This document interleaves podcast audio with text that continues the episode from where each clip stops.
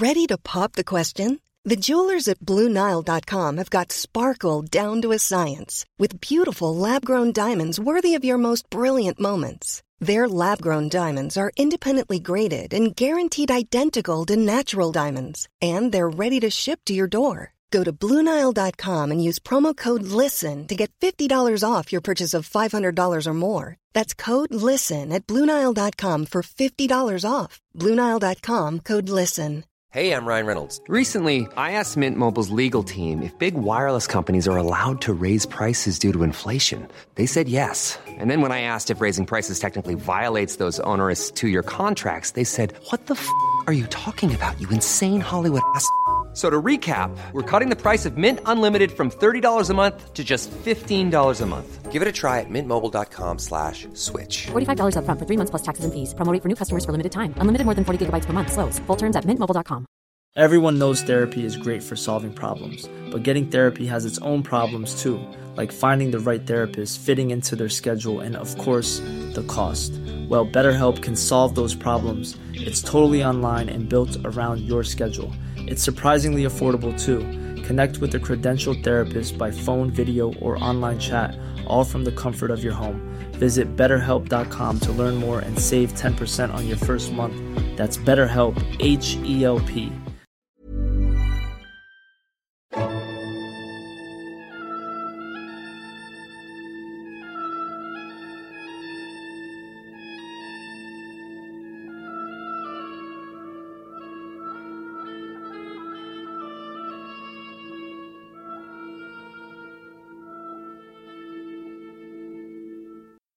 سلام. این قسمت 28 م از پادکست بومه. پادکستی که در اون از تاریخ فلسفه صحبت می‌کنیم. حالا که شما دارین این قسمت رو میشنوید احتمالا اسم سازنده پادکست چه در فایلی که در تلگرام گذاشته میشه و چه روی اپلیکیشن های پادگیر عوض شده و دیگه با اسم راستین کاوندیش شناخته نمیشه و به اسم مهدی عباسی تغییر کرده. درباره این مسئله و درباره سایر مسائلی که در رابطه با ادامه کار پادکست وجود داره در آخر این قسمت صحبت می‌کنم. فعلا بریم فلسفه لایبنیتس رو باهاش آشنا بشیم و در آخر پادکست به این مسئله خواهیم پرداخت. و اما لایبنیتس خب به لحاظ زندگی شخصی اگر بخوایم دربارهش صحبت کنیم لایبنیتس دقیقا در نقطه مقابل فیلسوفی که در قسمت قبل ازش صحبت کردیم یعنی اسپینوزا قرار می‌گیره. زندگی شخصی این دو نفر کاملا با هم متفاوته. اسپینوزا فردی بود که بر عقیده خودش پافشاری کرد و حاضر نشد که با جامعه کنار بیاد و در انزوا زندگی کرد و بسیار انسان به اصطلاح صادق و سریحی بود و خلاصه در همون انزوا زندگیش رو گذرون و بعدها مورد تجلیل قرار گرفت. لایبنیتس دقیقا در نقطه مقابل اون قرار داره. اولا که انسان محتاطی بود و حاضر نبود که جایگاه خودش رو به خاطر هر اظهار نظری به خطر بندازه. تا حدی که حتی تأثیر پذیرفتن از اسپینوزا رو انکار کرد با اینکه با اون دیدار داشت و صحبت های فلسفی کرده بود بعدا این مسئله رو انکار کرد و گفت که بله من قبلا یک بار ایشون رو دیدم و درباره یه سری مسئله بی اهمیت صحبت کردیم. مثلا آشنایی خاصی باش ندارم درباره فلسفش. به اصطلاح برای من اصلا جالب نیست نظریات ایشون. و خلاصه زد زیر همش در صورتی که واقعیت این نبود. پس اون صداقت و میشه به معنای گفت شرافتی که ما در اسپینوزا سراغ داشتیم در لایبنیتس نبود. اما به جاش از خصائل خوب و پسندیده هم یک سره آری نبود. یعنی به قول راسل اتفاقا اگر صفات کارمندی رو مبنا قرار بدیم اتفاقا خیلی صفات خوبی داشت. یعنی آدم سایی و سخت کوشی بود صرفجو بود و پاک دست بود انسان معتدل و ملایمی بود زیاد درگیر شور و احساسات نمی‌شد. اما به جاش خب با احتیاط و شاید ترس پیش می‌رفت و حاضر نبود مثل اسپینوزا برای پیشروی در فلسفه خطر بکنه. ایشون در آلمان با فلسفه مدرسی یعنی همون فلسفه افلاتونی ارسطویی و پیروان اونها آشنا شد.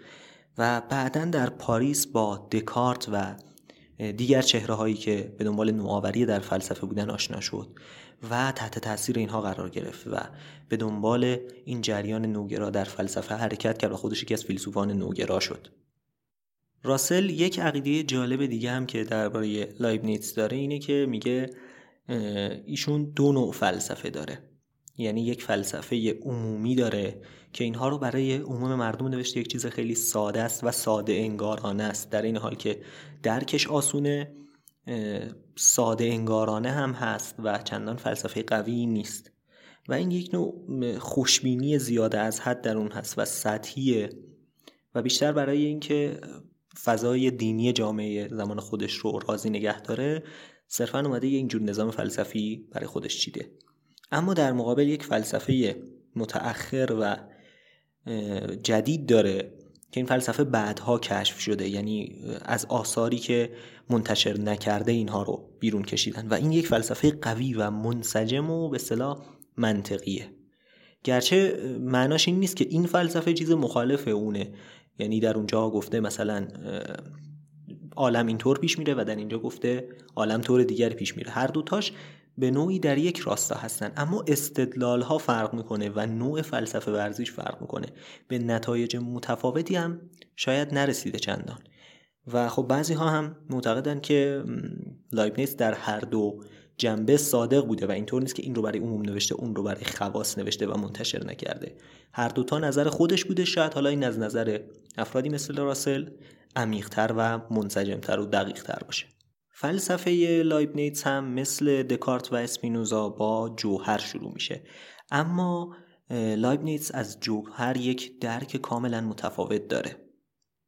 ما با اسپینوزا به یک درک خیلی عظیم و کلی از جوهر رسیدیم. یعنی اسپینوزا معتقد بود که فقط یک جوهر در عالم داریم یک جوهر واحد بسیط که اون جوهر خداونده و همه چیز در خداونده از خداونده همه چیز اصلا خود خداست. و خلاصه جوهر رو خیلی کلی کرد. اینجا باز هم لایبنیتس دقیقا در برابر اسپینوزا قرار می‌گیره. لایبنیتس یک نوع درک اتم‌وار از جوهر داره. نه مثل اتم ها که ذرات سازنده مواد هستن و خودشون مادی هستن. اما به این معنا که معتقده که عالم از جوهرهای بسیار تشکیل شده. جوهرهایی که خودشون غیر مادی هستن.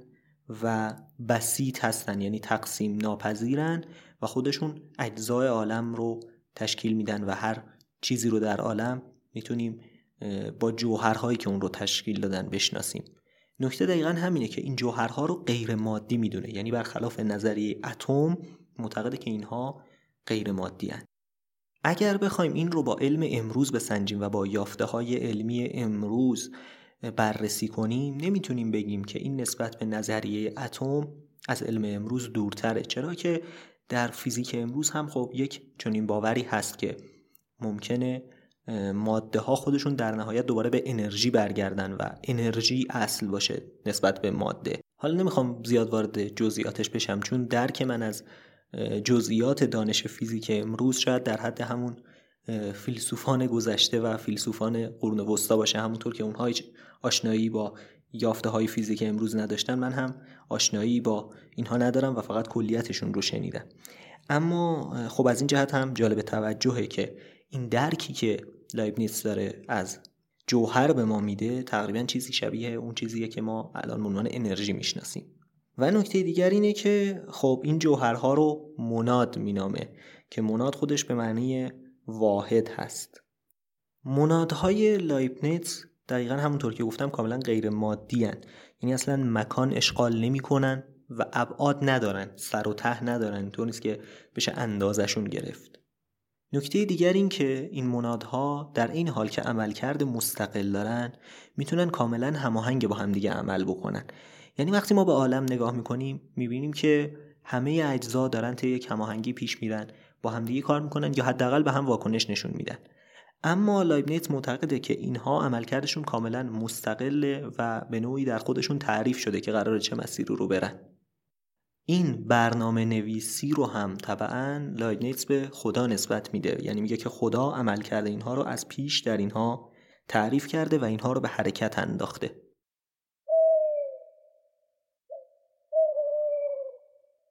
از این جهت هم می‌تونه یه چیزی شبیه ژن باشه. یعنی همونطور که ژن تمام اطلاعات وراستی که از والد به فرزند می‌تونه منتقل بشه رو در خودش داره و همه اینها در اون درد شده و در نتیجه در اون ذره کوچیک تمام مسیری که می‌تونه این موجود جدید بره تعریف شده و وجود داره مناد هم یک همچین چیزی می‌تونه باشه. یک باور خیلی مهم و مشهور دیگه که در فلسفه لایبنیتس هست اینه که ممکنات در عالم محدوده. یعنی اینکه چند نوع اتفاق می‌تونه بیفته چند نوع موجود می‌تونه وجود داشته باشه و هر چیز دیگه که در نظر بگیریم اینها در نهایت محدوده و بینهایت نیست. و وقتی که اینها محدود باشه خب نیچه در نظر گرفت که یکی از این حالات بالاخره از بقیه بهتره. یعنی مثلا اینکه فرض کنید این تعداد انسان روی زمین باشن می‌تونه بهتر باشه از اینکه تعداد بیشتر یا کمتری روی زمین باشه. یا اینکه مثلا تنوع گونه های جانوری اگر از این تعداد بالاتر بره ممکنه بدتر بشه و اگر از این تعداد پایین تر بره ممکنه بد باشه. فلزا یک عددی هست که از همه اینها بهتر جواب میده. و این عدد رو کی می‌تونه ازش آگاه باشه؟ فقط خدا. عالم هم که توسط خدا ساخته و تنظیم شده. پس خدا با این صفات خوبی که ما براش می‌شناسیم که مثلا دلیلی برای انجام دادن کارهای بد نداره و همه چیز رو به بهترین نحو پیش می‌بره پس عالم رو هم به بهترین نحو پیش برده. یعنی اگر در عالم هر اتفاقی که میفته بهترین اتفاقی بوده که می‌تونسته بیفته. اگر جور دیگه اتفاق میافتاده یقینا نتایجش به خوبی این نمی‌شده. این رو درباره شرور طبیعی و اجتناب ناپذیر در عالم لایبنیتس میگه و در کل از این جهت فیلسوف بسیار خوشبینیه. یعنی معتقده مثلا اگر زلزله میاد بهترین اتفاقی بوده که می‌تونسته برای زمین بیفته و اگر زلزله نمیومده یقینا بدتر بوده. اما درباره بدی هایی که در ذات عالم نیست خب لایبنیتس معتقده که درباره اینها ما دیگه نمی‌تونیم خدا رو سرزنش کنیم. یعنی وقتی کسی انسان دیگری رو به قتل میرسونه مقصر خدا نیست مقصر فرد قاتله. و فقط این رو درباره بلایای طبیعی میشه گفت درباره سیل زلزله و اینها. اما بدی هایی که انسان ها خودشون به خودشون می‌کنن خب این حاصل رفتار خودشونه و نمیشه این بدی ها رو به خداوند نسبت داد. حالا میریم سراغ اون قسمت از فلسفه لایبنیتس که خیلی مورد توجه فیلسوفان تحلیلی مثل راسل در عصر جدید قرار گرفته. لایبنیتس خب فیلسوف جامعی هم بوده و علاوه بر فلسفه در علوم مختلفی هم دستی بر آتش داشته. مثلا مورخ مشهوری بوده در عصر خودش سیاست مدار بوده به نوعی و در ریاضی و علوم دیگر هم متبحر بوده. لایبنیتس به طور مشترک با نیوتون می‌تونه به عنوان پدر دانش حسابان شناخته بشه یعنی حساب دیفرانسیل و انتگرال. او و نیوتون هر دو به صورت جداگانه این دانش رو کشف کرده بودن. اما خب نمی‌دونستن که از کار همدیگه کپی نکردن و بر سر این مسئله بینشون مشاجره ای هم رخ داد و میانشون با هم بد شد. و این مسئله باعث شده که در دانش منطق هم لایبنیتس وارد بشه و نظریات جالبی رو ارائه کنه. راسل همونطور که گفتم معتقد این قسمت از فلسفه لایبنیتس محرمانه بوده و اون اینها رو انتشار نداده چون احساس می‌کرده که طبعات منفی براش خواهد داشت و ممکنه که این مسائل عوض اینکه جدی گرفته بشن و قدر دونسته بشن باعث بشن که او هم تکفیر بشه. حالا مسئله اصلا بر سر چیه که می‌تونسته انقدر حساس باشه؟ مسئله بر سر گزاره های تحلیلیه. گزاره های تحلیلی یا همون گزاره هایی که فقط این همانگویی می‌کنن. یعنی شما میگید که آدم های سفید پوست سفیدن. انسان هایی که میمیرند فانی هستند شما فقط دارید این رو به بیان دیگه بیان می‌کنید. یا مثل گزاره های ریاضی. مثلا شما وقتی میگید که دو به علاوه دو مساوی پنج منهای یک. دو طرف این قضیه یکسان هستند. فقط شما برای اینکه در ذهن مخاطب شاید شفاف در بشه این رو بازگویی کردی به بیان دیگه. حتی وقتی میگی دو به علاوه دو مساوی چهار از چیزی خبر نمی‌دید دو صورتی که می‌تونن یک چیز رو نشون بدن رو در مقابل مخاطب می‌ذارید تا بین این دوتا بتونه ارتباط برقرار کنه. پس وقتی که فیلسوفانی مثل افلاتون یا دکارت یا خیلی های دیگه در دنیای فلسفه می‌گفتن خوبی ریاضیات اینه که نمیشه درش شک کرد به یقین قطعی می‌رسی. به خاطر دقیقا همین بوده که ریاضی چیز جدیدی یاد نمیده. صرفا داره دو تا چیز که با همدیگه یکسانن رو در مقابل شما می‌ذاره. نمی‌خواد کشف جدیدی انجام بده. صرفا دو صورت مختلف از یک واقعیت رو در برابر شما می‌ذاره تا شما بین این دوتا بتونید پیوند برقرار کنید. پس انکار گزاره هایی که تحلیلیان مثل گزاره های ریاضی مستلزم تناقضه. اگر شما بگی که دو به علاوه دو همون پنج منهای یک نیست حرفت متناقضه چون هر دو اینها میشه چهار و شما گفتی چهار با چهار یکی نیست. این حرف متناقضه. حالا ضربه بعدی لایبنیتس چیه که می‌تونه انقدر حساس باشه؟ این که می‌خواد بگه اصلا فقط گزاره هایی درستن که تحلیلی باشن. بقیه گزاره ها دقیق نیستن. و شفاف نیستن. نمی‌تونن ما رو به نتیجه دقیق برسونن. این حرف شاید به نوعی همون حرفی باشه که فیلسوفان قبلی می‌خواستن بزنن. می‌خواستن بگن یقین ما باید مثل یقین ریاضی باشه. اما درک دقیقی نداشتن که ریاضی کار کردش چیه. نمی‌دونستن ریاضی این همانگوییه و فکر کردن ریاضی داره کشف می‌کنه. حالا لایبنیتس میاد و صورت جدیدی از این مسئله رو پیش روی ما می‌ذاره و میگه اصلا درک برای ما ممکن نیست. ما فقط می‌تونیم چیزی که نزد خودمون بدیهیه رو به نحو دیگری بیان کنیم تا برامون شفافتر بشه. گرچه فیلسوفی مثل راسل معتقده که این قسمت فلسفه محرمانه لایبنیتس بوده و در واقع تا سالیان سال هیچکس در جریانش نبوده و بعدها ازش پرده برداشته شده خب به نوعی این در فلسفه های بعدی هم دیده میشه و مثلا کانت به نوعی به چیزی شبیه این اتحاد می‌رسه و معتقده که ما باید همه چیز برای ما به بداهت برسه و به مرز بدیهی بودن برسه به جایی برسه که ما دیگه نتونیم در شک کنیم. و کانت حتی میاد اخلاقیات رو در این حوزه وارد می‌کنه. مثلا میگه اینکه راستگویی خوبه بدیهیه چون اصلا خوبی نمی‌تونه چیزی به جز راستگویی باشه. اینها نزد عقل ما بدیهی و اصلا نیاز به استدلال ندارن. حالا اگه مثلا بخوایم طرف دیگرش رو نگاه کنیم جواب داده میشه که خب پس خوبی اصلا یعنی چی؟ یا بذارید این رو بپرسیم که چه لزومی داره ما خوب عمل کنیم و چرا بد عمل نکنیم؟ این که دیگه بدیهی نیست چون میشه بد عمل کرد. و خلاصه دوباره رشته اختلافات و رشته بحث ها اینطور ادامه پیدا می‌کنه. اما نکته مهم در فلسفه لایبنیتس در این بخش شاید این بود که یک نوع درکی از گزاره ها پیدا کرد و سعی کرد که اینها رو تفکیک کنه و ببینه که چه نوع گزاره هایی واقعا می‌تونن علمی باشن.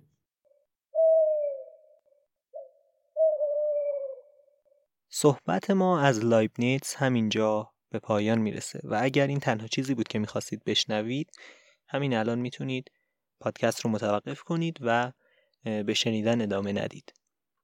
اما خب من چون نمی‌خواستم که به نوعی محتوا رو گروگان گرفته باشم و از طرفی هم احساس می‌کردم که ممکنه به شکل پادکست ضربه بزنه مطالب رو گذاشتم برای آخر این قسمت و اولش فقط یک اشاره کردم که قراره در آخر یک سری صحبت های اضافه داشته باشیم.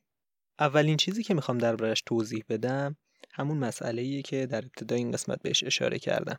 یعنی اینکه اسم سازنده پادکست رو روی همه اپلیکیشن ها من از نام مستعارم یعنی راستین کاوندیش تغییر دادم به اسم اصلی خودم یعنی مهدی عباسی.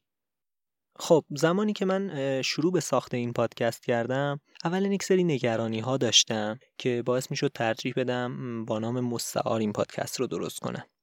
که خب خوشبختانه الان اون نگرانی ها برطرف شده و بابت اونها تقریبا دیگه نگرانی ندارم و احساس می‌کنم که مشکلی نیست اگر با اسم اصلی خودم ادامه بدم. و دیگر اینکه یک سری از دوستان بنا بود که به صورت مرتب و در تمام قسمت ها در بعضی زمینه ها با من همکاری داشته باشن و به هم کمک کنن در کار ساخت این پادکست و به نوعی یک کار جمعی باشه. اما چون اون دوستان به نوعی نمی‌خواستن قول بدن که در ادامه هم با هم همراهی می‌کنن و خلاصه دوست نداشتن اسمشون زیاد برده بشه منم تصمیم گرفتم از یک اسم مستعار استفاده کنم که یه جوری باهاشون بی حساب باشم و کار من جنبه شخصی پیدا نکنه تا دیگران بیشتر انگیزه پیدا کنن که تو این کار سهیم بشن. اما به مرور از این همکاری ها کاسته شد و کم کم اونجا هم تقریبا پراکنده شدن. و الان دیگه این کار رو من تقریبا به تنهایی دارم پیش می‌برم و کمک هایی که از بقیه می‌گیرم موردی و در جاهای خاصه.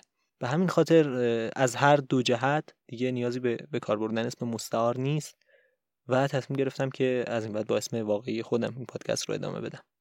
خب این توضیح بیشتر درباره موانعی بود که برای استفاده من از نام حقیقی وجود داشت. اما در رابطه با مقتضی و علت اینکه می‌خوام در این پادکست از نام حقیقی خودم از این بعد استفاده بکنم این رو می‌تونم بگم که چندی پیش من متوجه شدم که متاسفانه حساب توییتر پادکست که از زمان تأسیس و پایگذاری این پادکست ساخته شده بود و اطلاع رسانی های لازم در رابطه با فعالیت پادکست در اونجا انجام می‌شد توسط خود توییتر بسته شده. علتش هم بر من پوشیده است و نمی‌دونم که چرا این اتفاق افتاده چون هیچ گونه تخطی از قوانین توییتر انجام نشده بود. اما به حال اتفاقی که افتاده من هم ایمیل زدم برای بازیابی اکانت اما معلوم نیست که چه جوابی بگیرم و خیلی اوقات اصلا توجهی نمی‌کنن. پس یکی از مهمترین راه های ارتباطی من با مخاطبان به همین سادگی از دست رفت و الان دو تا راه دیگه مونده. یکی تلگرامیه که من دوباره همزمان با شروع این پادکست درست کردم و همه قسمت ها رو روی اونجا هم می‌ذارم و خیلی از شنوندگان ما شاید الان دارن از تلگرام این پادکست رو میشنون. خب یک راه اونه و یک راه دیگه هم آدرس ایمیلیه که من در اختیار همه گذاشتم که با همون عنوان مستعار خودم ساخته شده و از اونجا می‌تونن به من پیام بدن و در جریان قرار بگیرن که ماجرا چطوره و فعالیت های پادکست به چه شیوهی پیش خواهد رفت که اون هم یک طرف است. یعنی مخاطبان می‌تونن به من پیام بدن. من نمی‌تونم مخاطبان رو تک تک پیدا کنم و بهشون پیام بدم. پس به همین سادگی این پادکست در خطر از دست دادن مخاطبانش قرار می‌گیره. یعنی اگر اتفاقی برای مثلا کانال تلگرام ما بیفته به سادگی بخش مهمی از مخاطبین رو از دست میدیم. یا اینکه کلا خب این پادکست از روز اول اسپانسر نداشته و منبع مالی نداره. حالا این رو به عنوان افتخار نمیگم. شاید در آینده اسپانسر داشته باشیم. اما تا الان که چنین اتفاقی نیفتاده و این پادکست منبع مالی خاصی نداشته و روی سرویس انکر بارگذاری میشه به عنوان میزبان و از اونجا به اپلیکیشن های پادکست داده میشه و سرویس انکر هم همونطور که شاید بدونید یک سرویس رایگان هست و به همین خاطر ممکنه که زمانی دیگه خدمات رایگان ارائه نده. و تصمیم بگیره که خدماتش رو در ازای پول از این بعد ارائه بده که در اون صورت دوباره ما با یک مشکلی مواجه خواهیم شد. ممکنه هزینه بالایی رو بخواد برای بارگذاری ادامه پادکست با توجه به وضعیت این روزهای دلار در ایران. و خب این یک دردسر بزرگ خواهد شد برای ما. شاید بتونیم سرویس رو منتقل کنیم و میزبانی پادکست رو به یک سرویس دیگه ببریم یا اینکه بالاخره هزینهش رو تامین کنیم و پادکست رو ادامه بدیم. اما به هر حال ارزم اینه که ممکنه ما دوباره یک جایی به مشکل بخوریم و این خیلی بده که مخاطبین ندونن که کجا دوباره می‌تونن ادامه پادکست رو دنبال کنن و چه اتفاقی خواهد افتاد در ادامه. و به نظرم باید این پلهای ارتباطی افزایش پیدا کنه. و به همین خاطر خب من تصمیم گرفتم که حداقل یک دو حساب کاربری معرفی کنم به شنوندگان که اگر می‌خوان من رو در اونجاها دنبال کنن. برای خود پادکست هم من دو تا برنامه دارم که خیلی دوست داشتم با مخاطبین پادکست در میون بگذارم و بسته به بازخوردهای شما در رابطه باشون تصمیم بگیرم. یکی اینه که خلاصه مکتوب قسمت ها در اختیار کاربران قرار بگیره و دارم خیلی روی این فکر می‌کنم که آیا برنامه خوبی خواهد بود یا نه. حالا نمی‌دونم شاید مثلا یک صفحه اینستاگرام مستقل برای پادکست ایجاد کنم. و این کار رو اونجا انجام بدم. شاید در جای دیگری حالا مثلا بسته به نظر شما شاید بگید توی همون کانال تلگرام به صورت حالا یک تصویر یک عکس نوشته یا به صورت یک فایل پی دی اف و هر صورت خلاصه پادکست هم در اختیار شما قرار بگیره. یا اینکه بگن همون خب مثلا اگر بنابر اینستاگرام باشه شاید در همون صفحه اینستاگرام شخصی خودم اینها رو بذارم. و یک برنامه دیگه برای آینده پادکست اینه که خب من فکر می‌کنم بالاخره این مجموعه یک جا تموم خواهد شد. یعنی ما وقتی به فلسفه معاصر برسیم بالاخره یک جایی می‌رسه که ما درباره تقریبا همه فیلسوفانی که در ایران شناخته شده و مشهور هستن صحبت کرده باشیم. بعد از اون من بنا دارم دوباره برگردم و مسائل رو تخصصی تر و شاید ریستر دربارهشون صحبت بکنم. مثلا بعضی دوستان پیشنهاد کردن که به فلسفه اسلامی بیشتر بپردازیم. خب شاید برگردیم به عقب و مثلا یک قسمت مختص ملا صدرا داشته باشیم یک قسمت مختص ابن سینا داشته باشیم و مفصل تر دربارهشون صحبت کنیم. یا اینکه مثلا فرض کنید درباره یک موضوع خاص فلسفی مثلا درباره فلسفه سیاسی بیایم یک سلسله مباحث جدیدی رو شروع کنیم و ازش صحبت کنیم. شاید همین رو بگذارم برای یک پادکست جدید و یک پادکست دیگه داشته باشیم با موضوع متفاوت و این پادکست رو ببندیم از یه جایی به بعد. و خب حتی به این فکر می‌کنم که پروژه بعدی چه خواهد بود؟ شاید حتی بعد از اینکه کارمون با این پادکست به جای خوبی رسید بریم سراغ یک موضوع جدید و مثلا درباره تاریخ ادبیات صحبت کنیم. حالا نه مثل این پادکست دقیقا بیایم از اولین ادیب بزرگ جهان صحبت کنیم. مثلا آثار ادبی شاخصی که در ایران یا جهان شناخته شده است بیایم دربارهشون یک صحبتی داشته باشیم نقد و بررسی کنیم و اساره ازشون رو بشنویم و درباره نکات شاخصشون صحبت کنیم. به این صورت. خلاصه این پادکست تنها کاری نیست که من انجام میدم و تنها پروژه ای نیست که می‌خوام انجام بدم. به همین خاطر از شما دعوت می‌کنم که این صفحات رو دنبال کنید. به دو دلیل. اول اینکه اگر هر مشکلی پیش اومد بتونید ادامه پادکست رو دنبال کنید. و دلیل دوم که بتونید پروژه های دیگر رو دنبال کنید. یعنی اگر پادکست جدیدی بود دیگه لازم نباشه که من توی این پادکست بیام تبلیغش بکنم و معرفیش بکنم همونجا بشه. ضمن اینکه خب برنامه من فقط بر پادکست نیست. خب من در این پادکست نظر خودم رو دخیل نمی کنم اصلا نظر نمیدم. و همه چیز رو سعی می‌کنم فقط به صورت یک نوع معارفه باشه یک جور آشنا کردن مخاطب با اون چیزی که این فیلسوف داره میگه.